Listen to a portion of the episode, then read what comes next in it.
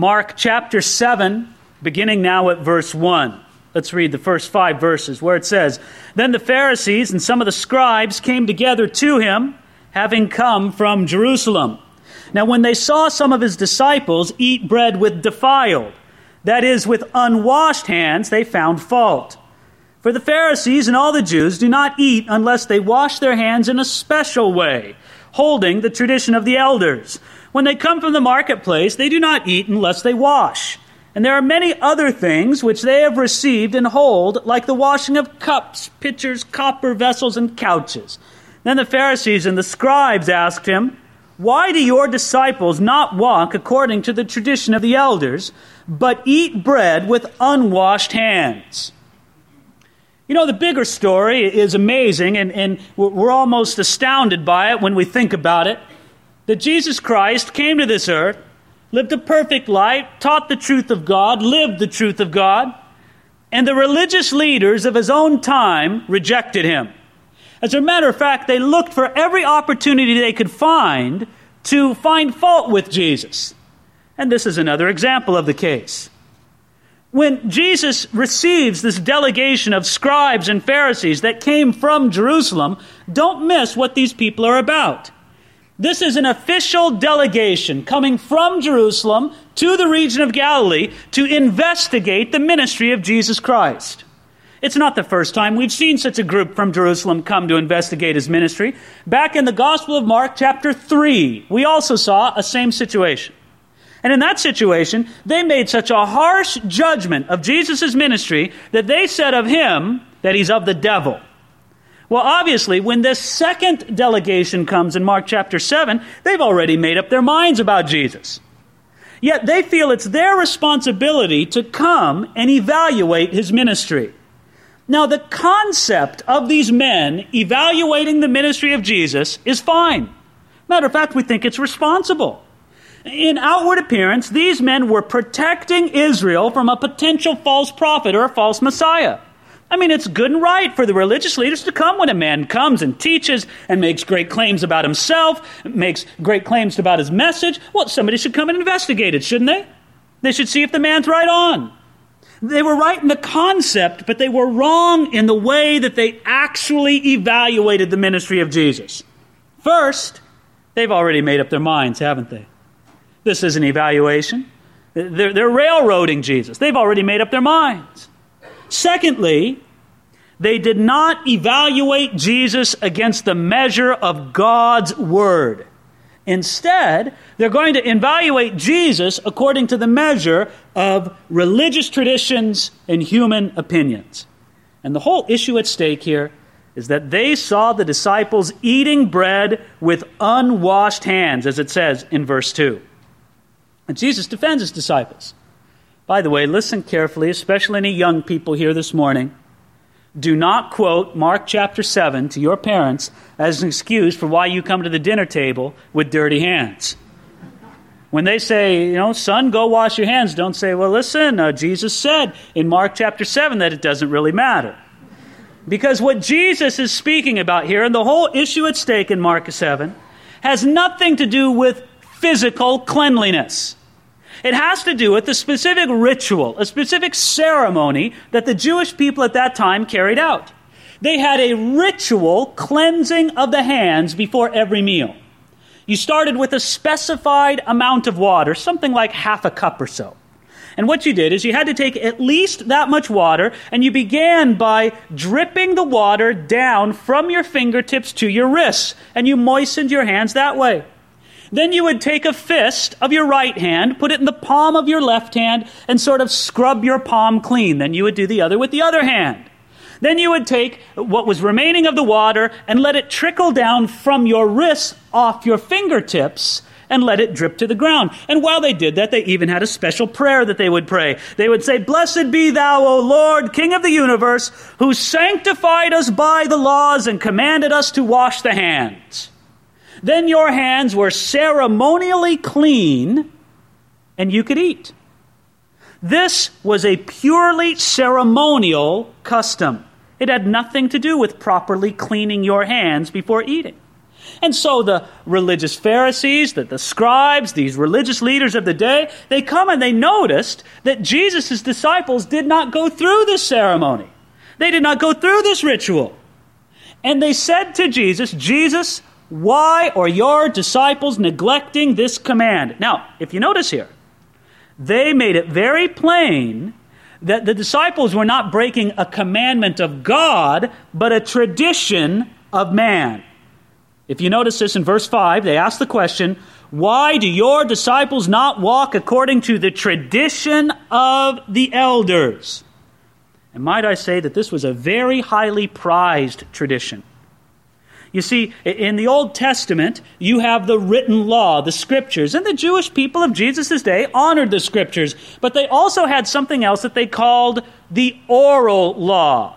And the oral law was the interpretation of the scriptures and the application of the scriptures. And they had it all written down in the Talmud and the Mishnah and all these extensive encyclopedias of Jewish tradition and law. And many people in Jesus' day valued what man said about God's word even more than what God said himself. Friends, that's a dangerous place to be in.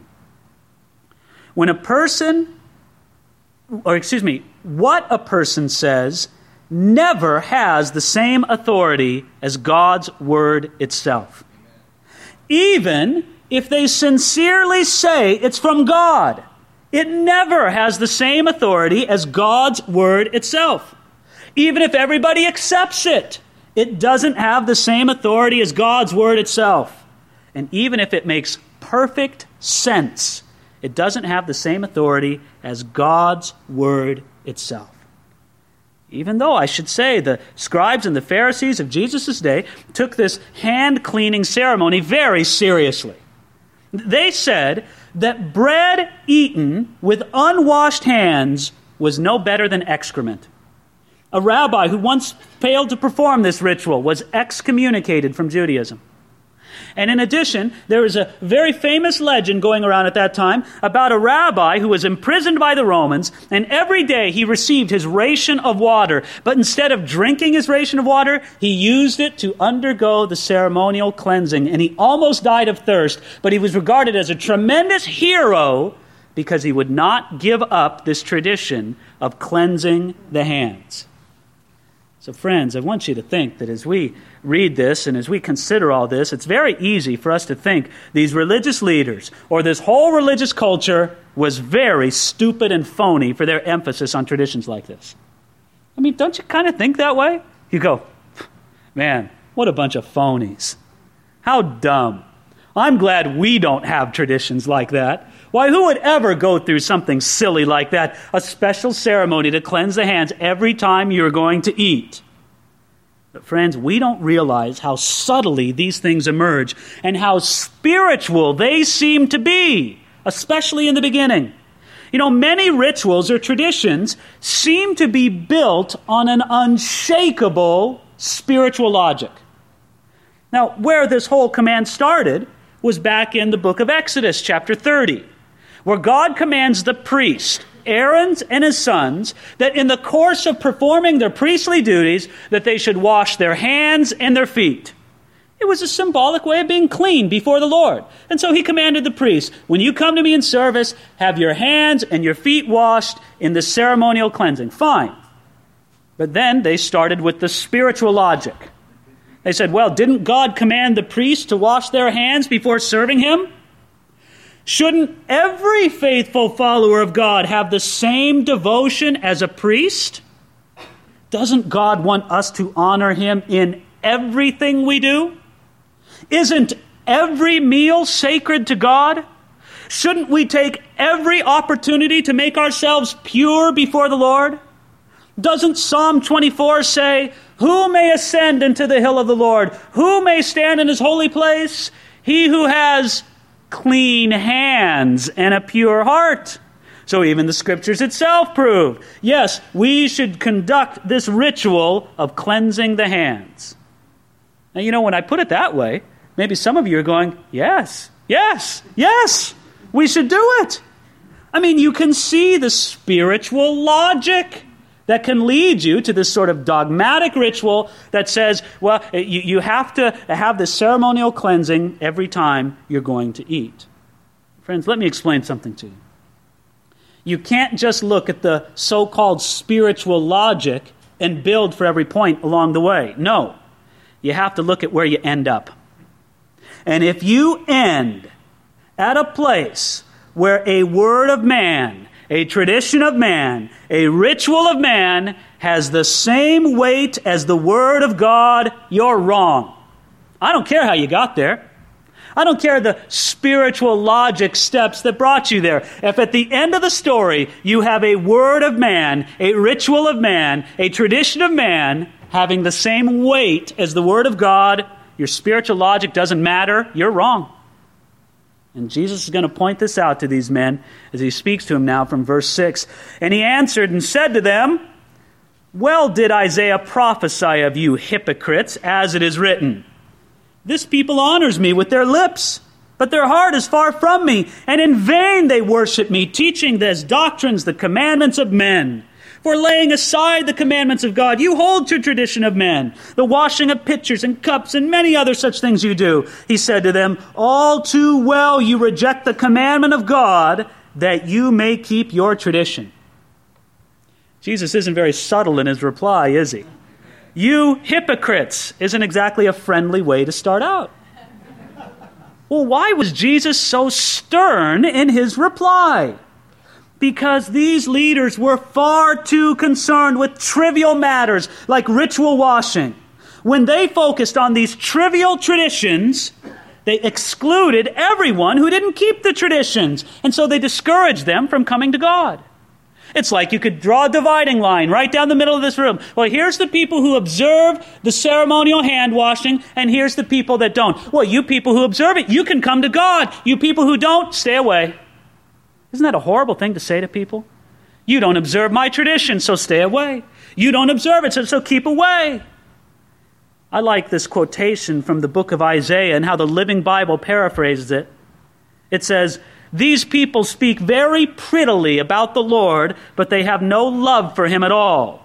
Their worship is a farce, for they claim God commands the people to obey their petty rules. That's a good sense of what Jesus is getting across in the passage. If you notice, it says in this quotation from the book of Isaiah, it's in verse 6, he says, This people honors me with their lips, but their heart is far from me. You see, this is the the first problem that Jesus exposes with these religious leaders. And friends, it's a problem among the church today. It's when the church is too obsessed with image instead of reality. You know, it's possible to have the image of being religious or spiritual, but actually to be far from God. And this was exactly the case with these religious hypocrites. They projected the image of being very spiritual, but the reality wasn't there. As it says in verse 6 but their heart is far from me. Friends, would God say something similar to us this morning? Would He say, They attend church, but their heart is far from me? They read their Bible, but their heart is far from me. They, they pray eloquently, but their heart is far from me. They contribute money, but their heart is far from me. They do ministry, but their heart is far from me. They, they love to sing, but their heart is far from me. They talk to others about Jesus, but their heart is far from me. Friends, doesn't this get down to the root of what it is in the Christian life? It's a matter of the heart. You are all here this morning, and you you have your bodies here at church before the Lord, and God is honored by that. God loves that. Friends, I, hope your heart is here too. Maybe your heart isn't. Maybe your heart wishes it could be anywhere else but here right now. I want you to see that God notices that your body is here, but He also notices whether or not your heart is here. And it's the heart that really matters. It's the heart that God looks for. God wants to work in our lives from the inside out, to have it real in the heart, not just an image. But there was another thing that the religious leaders did. Not only were they obsessed with image instead of substance, but they, they were also uh, obsessed with the doctrines and the commandments of men. Look at what it says there at the end of verse 7. It says, They were teaching as doctrines the commandments of men. Friends, this is another one of the pillars of legalism. You, you take a commandment or an opinion of man and you teach it and promote it as a doctrine of God. That's what supports legalism. It gives man's word the same weight as God's word. And that's always such a dangerous thing to do. I were to stand before you here on a Sunday morning and say, Well, in my opinion, you should never eat a hamburger from McDonald's again, then you'd sit back and you'd say, That's his opinion. Now leave me alone. I'll do what I want to. If I want to eat a hamburger from McDonald's, I will. If I don't, I don't. But, friends, if I come before you on a Sunday morning and say, God says you should no longer eat a hamburger from McDonald's. Then it's not a matter of you disagreeing with me, is it? Suddenly, I claim to speak with the authority of God. And then I'm acting as if you're opposing God if you don't do what I say. You, you see the issue there? You're taking the opinion or the perspective or the viewpoint of man, and you're making as if it were a commandment of God. Friends, you realize that not everything in the Christian life is a matter of right and wrong. Some things, many things, are simply matters of personal conscience before God. The scriptures do not command ritual washings before meals. If you want to do it, knock yourself out. God bless you. It's not wrong to do it. It's wrong to think it makes you more holy before God, but if you want to go through the little ceremony, God bless you, do it. Do it unto the Lord. And do it without a sense of spiritual superiority over those who don't do it. If you go and wash your hands and think, I'm so spiritual, and they're so unspiritual because I keep this command, forget it. Then you're off the wall. But if you just want to do it because you think you should do it, then God bless you. But then again, if you don't want to do it, that's fine also then don't do it unto the Lord. And do not look down upon those whose conscience compels them to do the ritual washing. That's between them and God. See, friends, we can't elevate what's our personal opinion to the status of God's commands. So the second thing that they did was they put man's commands forward, but the third thing was they rejected the commandment of God. Did you notice that there? Jesus saying in verses 8 and 9, he says, All too well you reject the commandment of God that you may keep your tradition. This is the third pillar of legalism. It would be bad enough to add the commandments of men to the Word of God. That's bad enough.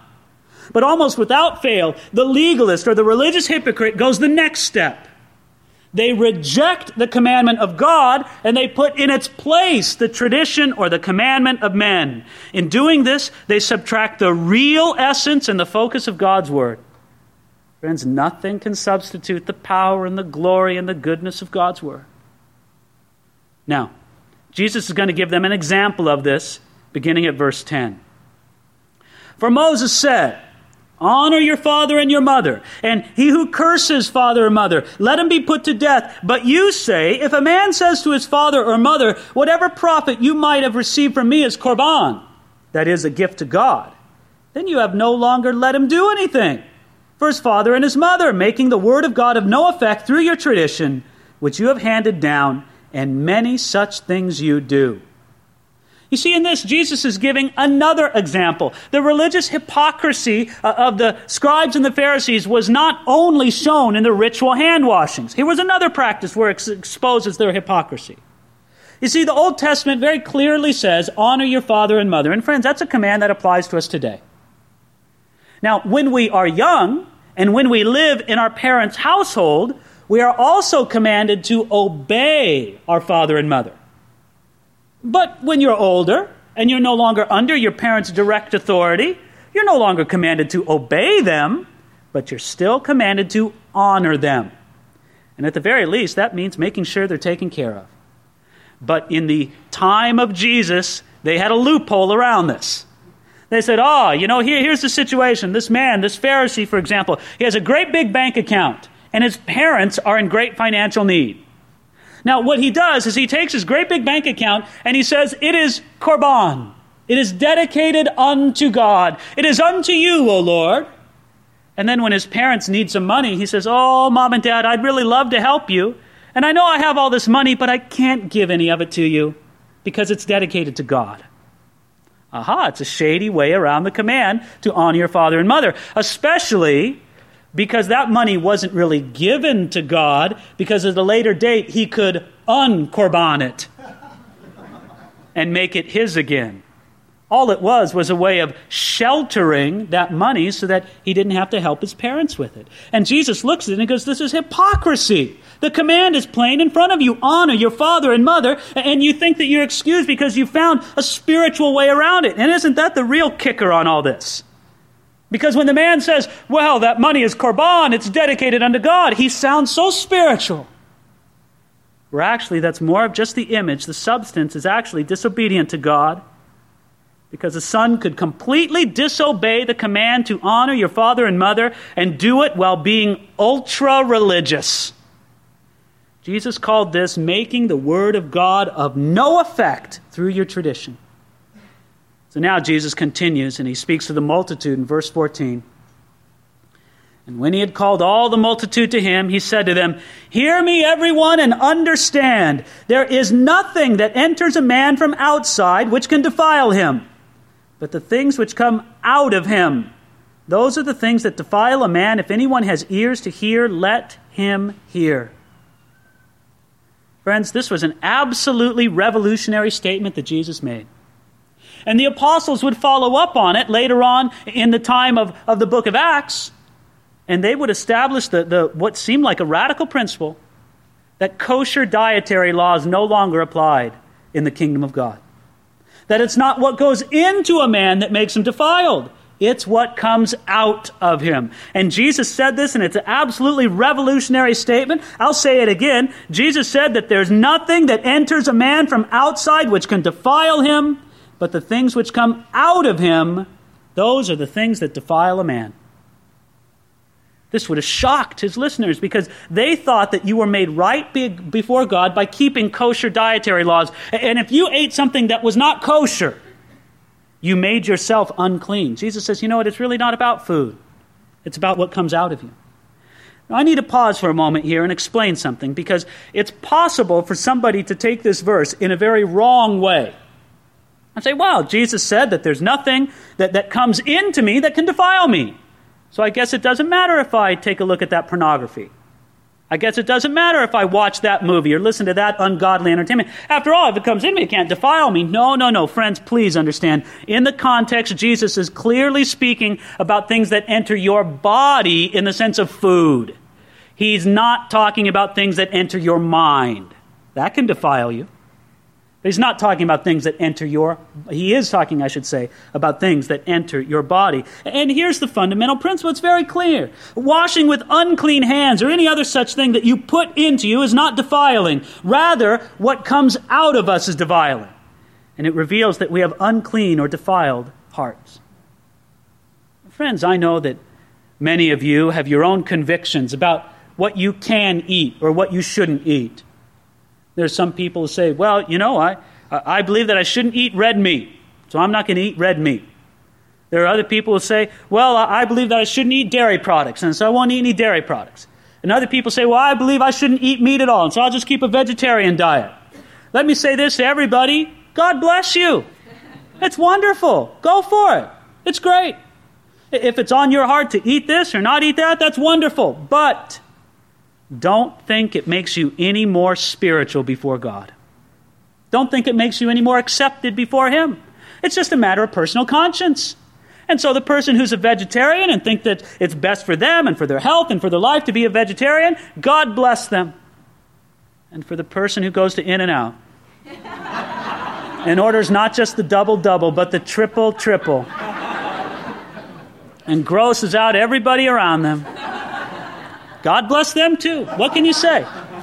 Because it's not what goes into a man that defiles him or makes him unclean. It's what comes out. And what kind of things come out of us that defile us? Jesus will tell us beginning at verse 17. It says, When he had entered a house away from the crowd, his disciples asked him concerning the parable. Don't you love that?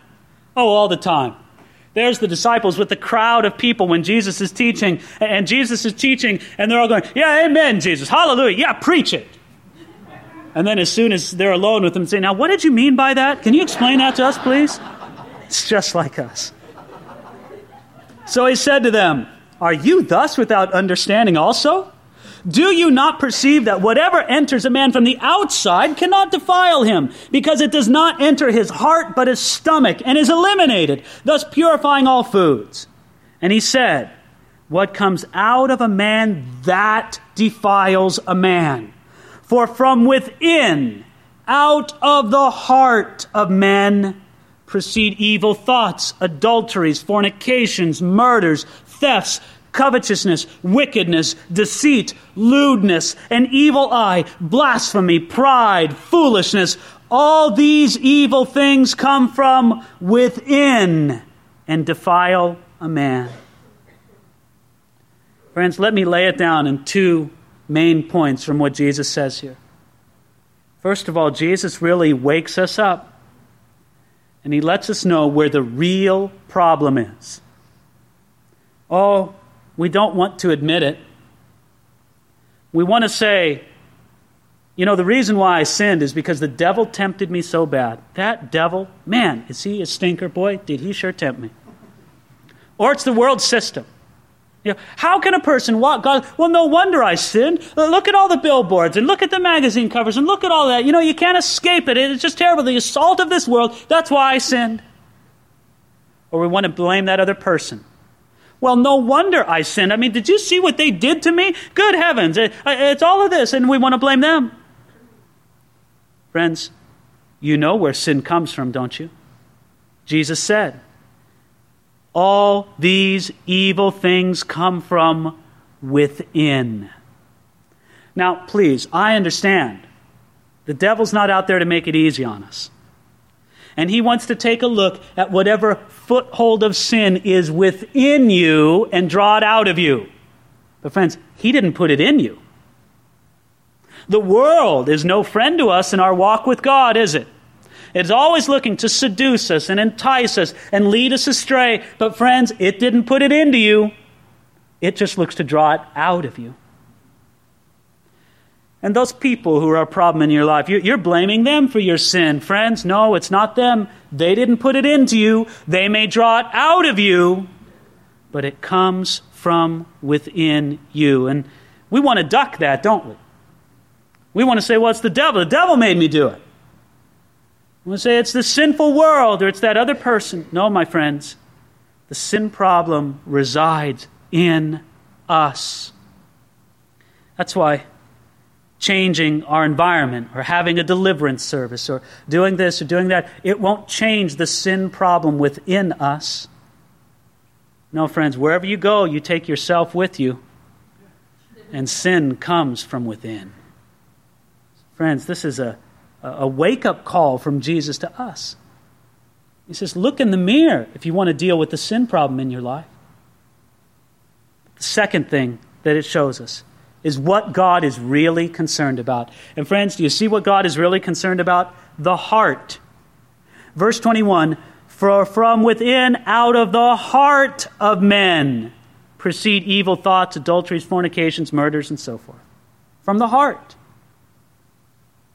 Sometimes we think that Christianity just deals with our external actions, with what we do, the things on the outside. Friends, first and foremost, God wants to deal with your heart. Now, please, I'm not trying to say that the external actions don't matter. There's a flip side to this, and some people say, well, it doesn't matter what I do. My heart is right before God. No, that's not correct either. Friends, it's, it's one thing to do the outwardly right things, and it's another thing to have your heart in the right place.